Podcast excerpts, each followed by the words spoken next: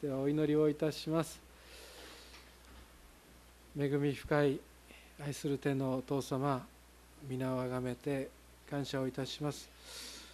お父様あなたを前にこうして兄弟姉妹愛集ってあなたを前にあなたの記して掲示してご自身を表してくださった御言葉を前に神様こうして座っています。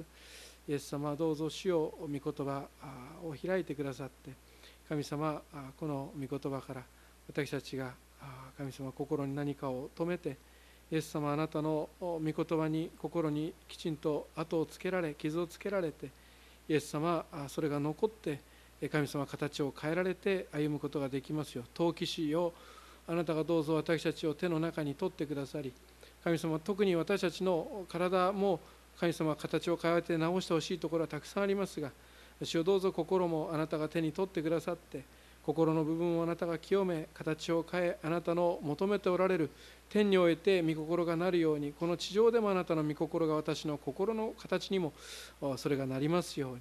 イエス様どうぞ導いてください。余計なものがたくさんついておればイエス様洗い清めて取り除いてくださってイエス様単純にしシンプルにし神様どうぞ死を御言葉の形に神様私たちの心をもあなたがもう一度変えてくださるようお願いをいたします。どうぞ火のついていない心が神様この地上の日本のクリスチャンの中にありましたならばイエス様どうぞ取ってくださり神様うちに火を込めてくださるように神様どうぞお願いを申し上げます。神の言葉は私の骨の中で炎となって私はそれをとどめておくのに疲れて耐えることができないというような神の炎を神様骨の内に心の内にあなたが御言葉の形にして神様投げ入れてくださってそして閉じ込めてくださるようにお願いを申し上げます。イエス様どうぞ主よこの小さきものも今日ご奉仕に当ててくださり感謝をいたします。司会の器もありがとう感謝をいたします。主よどうぞこの時間を用いてください。イエス様の尊きお名前を通してお祈りをいたします。アーメン。こんばんは。第一コリントの7章をお開きください。私が尊敬する敬愛する姉妹から上着は脱いでよいと。やったと思って、えー、こうして上着 あの着て着てなきゃいけないわけじゃなくて私上着好きなんですけど今日は見てて暑いですよね上着礼拝の時はもちろん着ますけど、えー、こうして、皆さんが 見てて倒れたとかになったら嫌ですから。脱がせていただきました。この間この間役員会終わってから古田先生役員会で夏休みのことを一言も言わなかったじゃないかって言ってくださった執事がいてああそういえばと思ったけど後に帰ってじゃあと思って見てみたらちょっと8月はダメ本当ちょっと難しかったですね。でもあの8月9月9月もねなかなかちょっとあのでも間を空けないとできないことがあって休まないと読めない本があるんですよね。で去年はマルチン・ルターの伝記をまとまった時間をいただいたので、えー、読んでいました。で そのことを思い出す時にあ8月はね本当にないんです。で9月あの時間を取らせていただいて家族と一緒にゆっくりできればいいなとちょっと願ったりしています。第一コリントの7章。今日は1節から7節。この箇所からここはね結婚と独身についてなんですが私はこの題を義務と権利という題でメッセージがしたいと思っていますので7章1節から7節まで読みます。さてあなた方の手紙に書いてあったことについてですが男が女に触れないのは良いことです。しかし不貧困を避けるため男はそれぞれ自分の妻を持ち女もそれぞれ自分の夫を持ちなさい。夫は自分の妻に対して義務を果たし同様に妻も自分の夫に対して義務を果たしなさい。妻は自分の体に関する権利を持ってはおらずそれは夫のものです。同様に夫も自分の体についての権利を持ってはおらずそれは妻のものです。互いの権利を奪い取ってはいけません。ただし祈りに専念専心するために合意の上でしばらく離れていてまた再び一緒になるというのなら構いません。あなた方が自制力を書くときサタンの誘惑にかからないためです。以上私の言うところは容認であって命令ではありません。私の願うところはすべての人が私のようであることです。しかし一人一人神から与えられたそれぞれの賜物を持っているので人それぞれに生き方があります。という。先々週が6章の終わりだったんですが6章の終わりじゃない6章のところだったんですが自分の体で神様の栄光を表す不貧困を避けてそして神の栄光を表すというような事柄を心に留めて読ませていただいたところであります。それは結婚に関する事柄へとそこはつながっていきます。一番最後はあなた神の栄光を表しなさいで終わってますよね。6章の最後は。その6章の最後神の栄光を表しなさい。その方法の一つは結婚でありそして独身だということなんですね。神の栄光を表すのに結婚も用いられるしそして独身も用いられるということであります。人は結婚をして神の栄光を表すこともできれば独身となることで神の栄光を表すことができるということを今日この箇所は語り始めているところであります。そしてそこにあって不貧困をコリント教会が陥りやすかったこの不貧困を避けることで神の栄光を表すことができると記しているのがこの7章の最初の1節から7節についてです。第一コリントの7章はここから結婚のことが7章全部全体通して語られていきます。7章の最初は結婚と独身についてこれが今日のメッセージですがその後は結婚と離婚についてそして罪の結果生じた独身の困難そして結婚の困難という事柄について聖書は私たちに語ってくれるところであります。一節さてあなた方の手紙に書いてあったことについてですがと書いてどんな手紙がコリント教会からパウロに送られたと思いますか？あのねコリントからパウロに質問状が届いたんです。私たちもこういうのってどうなんだろうと思った時に先生に聞こう。というようなその単純な思いがありますけれどもそれをパウロにやったんですよね。パウロコリント教会を立ててくださったパウロちょっと聞きたいことがあるって言って質問状を書いた。内容は何だったかというとこれはねあの一節から想像ができもちろん残ってないので分かりませんが一節から想像ができます。あのこういう質問ではありませんでした。男が女に触れないつまり男女関係がないことが良いのでしょうか？というような単純な質問ではありませんでした。私たちここ読んで質問したってなったら男が女に触れちゃいけないんですか？男女関係ってあっちゃいけないんですか？っていうような質問したんじゃないかな？と思うかもしれませんがこの一節二節深く読んでまたこの背景を見ていく時にもう少しもう少し深い質問でなかったかなと思います。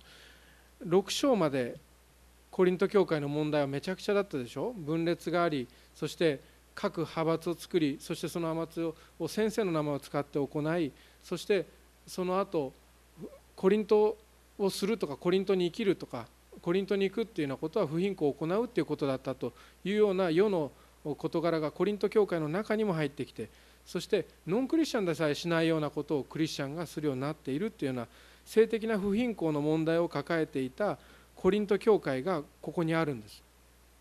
その事態を重く見た兄弟たちの中で不貧困に陥った兄弟たちや姉妹たちとは反対方向に今度は禁欲主義という極端に触れた人たちがいたということなんです。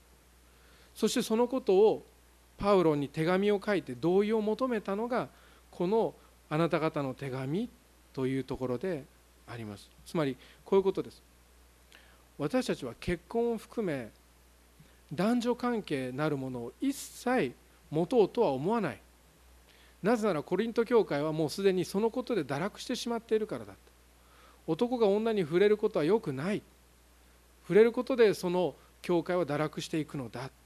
という禁欲主義に極端に触れてそしてこう聞くのであります。それって素晴らしいことじゃありませんか？同じ独身のパウロだったらそうだと言ってくれるでしょう。さてあなた方の手紙に書いてあったことについてですが男が女に触れないのは良いことです。しかしと2節に続いていくのであります。パウロは答えます。一応同意はした上でしかしと極端に触れた彼らに注意を促します。注意を促します。私ここを読んでそして今日は結婚のところについてですが妻にもこの箇所を実はメッセージしてる。本当に。今日2回目メッセージ。妻にもメッセージこの箇所してるんですが。ここを読みながらね現代のね現代の特に都市部って言っていいのかもしれないです。現代の日本だけに限らず西洋文化に、浸っている若い人たちにつながると思うんですよね。自分の親がとか自分の両親がとか自分の家族がとか自分の姉がとか兄がとかがあの結婚で神の栄光を表せていない。で逆に触れるんですよね。そういうのも結婚なんていうものは良くない。っていうふうに触れたり結婚なんかしなくていいっていうようなふうに触れていく。そのような現代の子どもたち現代の若者たちにも結婚に幻滅してしまっている子どもたちや若者たちがいればこの手紙を書きそうな人たちだなと思います。パウロは答えます。そうだ。男が女に触れるのは触れないのは良いことだしかしと極端に触れるその彼らに注意を促します。不貧困を悲しみ不貧困を避けようと思って女性から離れたとそうあなたが思っているのであればそれが目的だったら不貧困が目的だったらそれを避けることがその目的だったら結婚をしなさいとパウロは教えるのであります。もちろんこれは命令ではありません。6節にありますが容認であって命令ではないからもちろん結婚はしなくとも良いということなんです。ただここで不貧困を避けるために男はそれぞれ自分の妻を持ちと書かれてるでしょ。それぞれ自分のっていい訳なんですがもうちょっと言葉きついんです。自分だけのとか自分独自のっていう意味があります。自分だけの妻を持ち女もそれぞれ自分だけの夫を持ちなさい。と教えています。もちろんしなくてもよい。結婚はしなくてもよい。これは容認ですから命令ではありません。ノーと言ってもよい。しかしもともと結婚というのは神がお作りになった世界にあって素晴らしいものであって今も素晴らしいものを抱えて携えている。しかし人間が罪を犯した結果犯した結果罪によって結婚って苦しいものに変わった。あるいは苦しみをその中に含むものになった。それでは結婚は罪の結果否定されるべきにな拒否されるべきものとなったのかというとそうではない。結婚そのものは神の命令にあって清い。梅を増えよ地に満ちよと。それは変わらない。梅を増えよ地に満ちよは創世紀のあの命令はあの福音命令あの大宣教命令なんですよ。新約における。そしてクリスチャンが減っていったらそれは地に満ちていかなくなってしまう。しかしその結婚そのものは清い。大宣教命令とともにその文化命令もある。しかし罪の結果の懲罰はやはり存在していて妻は夫を恋したが夫は妻を支配するようになる。あるいは妻を虐げる。無視することもある。そのような事柄が世の中にまかり通るようになるといったあの罪の結果は結婚によって行われるのだというふうにして私たちは聖書からここに読まなくてはならないのであります。だから結婚はつらい。だから避けてもいい。しかし不貧困を避けたいと思って独身でいたいと思うのであればそれは結婚をしなさいというふうにして2節に書かれているのであります。その結婚の不貧困を避けるための結婚っていう事柄において私たちはつい簡単に欲望を満たせばいいのだなっていうふうにして考えていくかもしれません。でもそうでないことをこの3節4節5節6節7節と話をしていきます。まず最初に言っていきますが欲望人間の欲望ってキリがない。人間の欲望っていうのは静まることがなくそしてあの終わることがない。それが人間の罪財政でありますからこのところで不貧困を避けるために妻を欲望を満たすために持てっていうようなことを書かれていないことは明らかであります。そんなことで不貧困が避けられるわけはないのであります。しかし結婚生活を持つことによって不貧困を避けることができると聖書は教えます。そのことを後半部分で説いていきます。それはどういうことかというとこの正常な結婚生活夫婦生活関係があってこの聖書的なことが書かれていてそしてそれが義務と記されていることに心を向けていただきたいと思います。夫には義務があるのです。そして妻にも義務があるのであります。それは貢ぎ税そして正しいことしなければならないことという名前でローマの13章にクリスチャンが政府に対してしなければならないことを義務と呼んでいますがそれと同じ言葉が使われているということです。いいですか？このことを話したいんです。結婚生活において夫には大きな義務があるということなんです。それは私たちがここを読んで簡単にあこのことだなあのことだなというようなそんな簡単な事柄ではないんです。ここの義務というのは大変重い。そして同じように妻にも義務がある。三浦綾子さんの本を読むと義務は正しい務めだ。記されている。しなければならないこと正しい事柄そして努めていかなければならないこと仕えていくことしなければならないこと。そして正しいことそうした事柄がある。その言葉が今日はこの「権利」という言葉と並べて3節4節で書かれていることに今日は心を向けていただきたい。それで義務と権利という題にしてあるわけであります。それはどういうことかというと結婚した人には義務があるということなんです。結婚した人には独身のものにはない義務があるということなんです。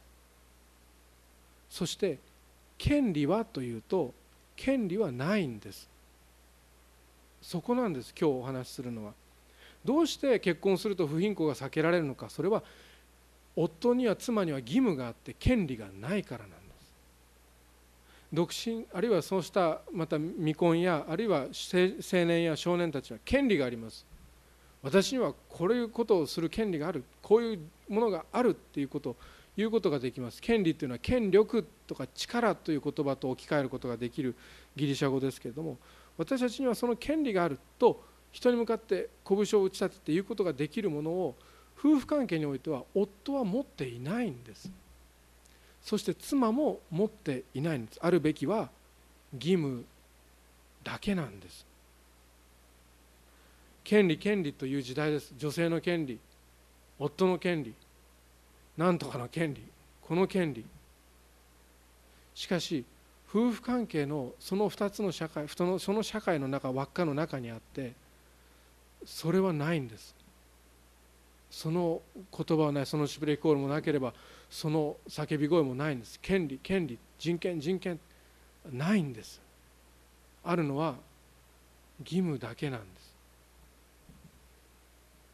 聖書は義務を果たすべき義務を果たしたらあとは権利を主張すべきでないということを教えているのであります。それは夫婦関係においてです。夫は自分の妻に対して義務を果たし同様に自分の夫に同様に妻も自分の夫に対して義務を果たしなさい。妻は自分の体に関する権利を持っておらずそれは夫のものです。同様に夫も自分の体についての権利を持っておらずそれは妻のものです。互いの権利を奪い取ってはいけませんと。権利を力と変えたらもうちょっと分かりやすくなる。支配力。支配する。その何パーセント持ってれば私が決めることができるっていう決定権の権利を奪い取るな。譲り合えということなんです。それが夫婦関係なのだということです。そのような暮らしを想像してみてください。そのような暮らしは大変忙しい暮らしです。そのような暮らしは大変大変大変な暮らしです後で話しますが不貧困の暇などはない。こういうことです。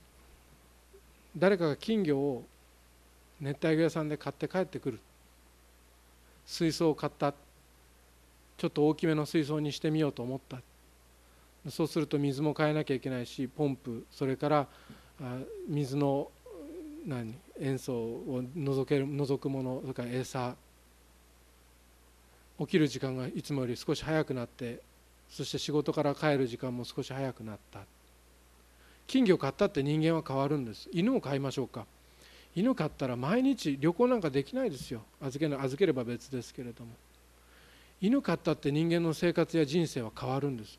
であれば妻ができたら夫ができたら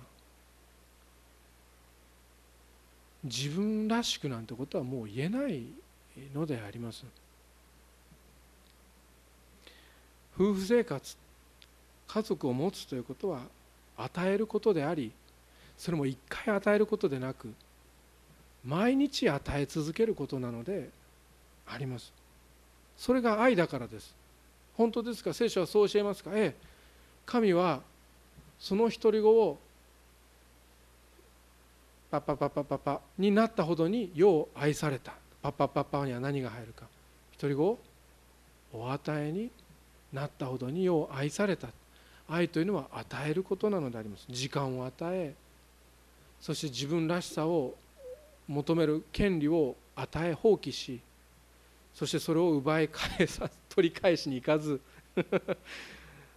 与え自分自身を与えていく。ここまで読んでやっと分かるのであります。不貧困を避けたければ妻を持て。不貧困を避けたければ夫は男はそれぞれ自分の妻を持ち女もそれぞれ自分の夫を持ちなさいと。自分自身を家族に与えているならば与えなければならないならば不貧困など行っている暇などはない。ということです。家庭の外に与えるものなどはないということです。だって十分仕事で忙しいのにそれ以上に家族がその上に与えられるからであります。これは仕事や時間の忙しさだけではありません。心も注がなくてはならなくそしてそれが辛いのであります。それは未婚や独身の辛さと比較することのできない別の土俵の辛さであります。結婚して物事が解決すると思っておられる方がいればそれは違う。ルターはここでルター思い出したんですよ。ルターはね 電気読んどいてよかった。一生分読みましたから。ルターはねマグダレーナ5人娘息子娘がいてでマグダレーナっていう娘がいたでとっても可愛い娘で家族みんなでクリスマスになるとルターが作ったクリスマスの歌をみんなで歌うっていうのがクリスマスの決まりだったんです。よく覚えておいてください。ルターはもともと修道士なんです。そしてカトリックローマ当時のローマカトリック当時のですよ。当時のローマカトリックと宗教改革によってそしてきっぱりと分かれてそして出た後に修道女であったケイトというカタリーナって言いますがケイトさんカタリーナどっちでもいいんですがカタリーナと結婚をします。そして与えられた家族と共に暮らしていきます。人々は堕落したと言いました。しかし堕落したのではないのです。5人を養っていく。しかも経済関連のほとんどない牧師が 言ったことはこうですよ。神様はどうして指を作ったか分かるかい？ケイトって言うんです。指の指と指には間があるだろう。そこから物がこぼれ落ちるようにできているんだよ。そうするそういうふうにしてうちに入ってくるものをどんどん人に与えなければいけないって。ケイトさんも頭抱えてこんなことだから食費がって言って苦しんだっていうあの電気が残ってるんですが。でもそういった結婚生活を送りながら5人の子供たちが与えられる。そのマグダレーナはとっても可愛い女の子でレーナレーナって呼んでたんですが。ところが13歳になった時に重い病気にかかってそして死んでしまいます。ルターは重病のとこにあったマグダレーナを目の前にして祈ります。死が怖くないように。そして天国に行くことができるこの救いをしっかりと述べ伝えてそしてしかしね泣きながらこう言うんです。本当はこんな神様が与えてくださった賜物を喜ばなきゃいけない。つまり娘が与えられた賜物と娘が天に上げられるという賜物を私は喜んで受け取らなければならないのにこの天に上げられる賜物だけは今喜ぶことができないと言って悲しみ泣くのであります。そのような苦しみが結婚生活にはある。独身の修道士だったらこの悲しみはないのであります。私も話ができる。私は昨日空も桜も私の手違いで食べさせてはいけないものを食べさせて顔がまたパンパンに腫れて空をあの私の肩に吐きましたけど私それでねあのねもう本当にね妻にも息子も娘にも謝りました。ごめんねごめんね。本当にごめんごめんごめん。本当にごめんなさいってさくらは2度目ですよ。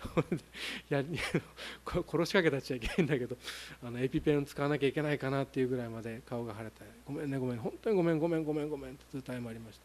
結婚してなかったらこんな苦しみないですよ。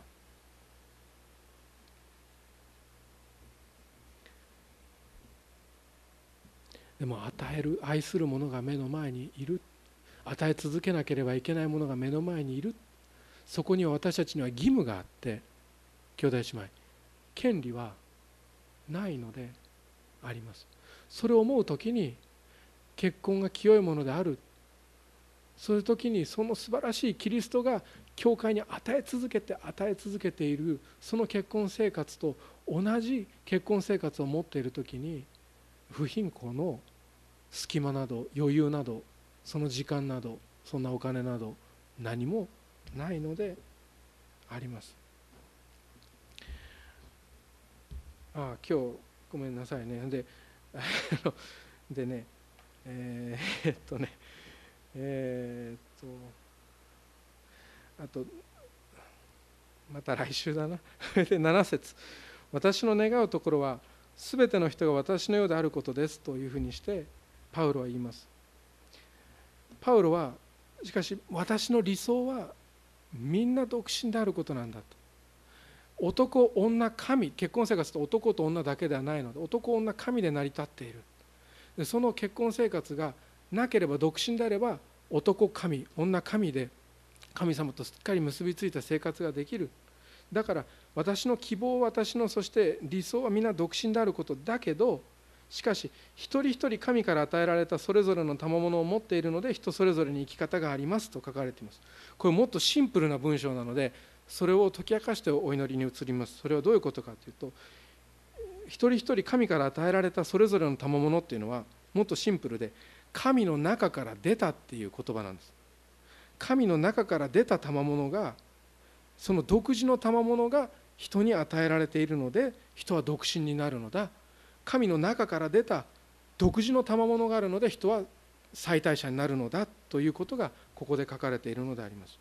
そして最後の言葉はもっと短い。一つの種類と別の種類しか書かれてない。人それぞれに生き方がありますというのは一つの種類と別の種類というギリシャ語しか書かれてない。どういうことかというとペテロは最大者でした。姑がいてそしてペテロに信者である妻を連れて歩く権利が私にはないのですか？とパウロはこの第一コリントの後の9章のところで言いますけれどもパウロの理想は皆独身。しかしそれは神の中から出た賜物で私は独身になっているのだというんです。そしてそれが一つの種類パウロ種です。そして一つの種類と別の種類。別の種類はペテロです。ペテロのように結婚する者もいる。それもまた別の種類でそれも神の中から出てきた賜物なのだ。ある宗派は結婚した者独身の誓いを立てなければ司祭になることができないといいます。それはパウロのごとき一つの種類であってそして最大者として教会の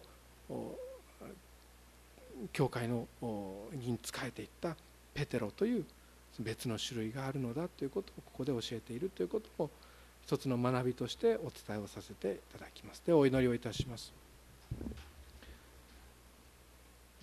恵み深い天のお父様あなたが今日この御言葉を通して教えてくださった義務と権利という事柄について神様あなたはこの結婚生活を持つ者に対してそのように語ってくださったことを感謝をいたします。